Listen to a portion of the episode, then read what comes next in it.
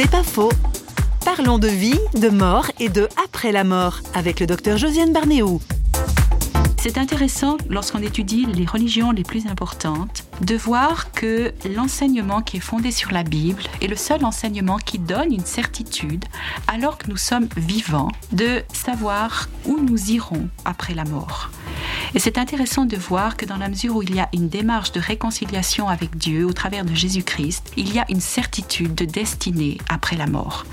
Et c'est pas un peut-être, c'est pas si j'ai fait suffisamment de bonnes actions, si j'ai fait telle ou telle chose, ou au contraire si j'ai pas fait trop de mauvaises choses, mais c'est simplement, disons, un engagement de Dieu à l'égard de l'être humain au travers de Jésus-Christ. La réconciliation avec Dieu donne à l'être humain la possibilité de savoir où il passera son éternité.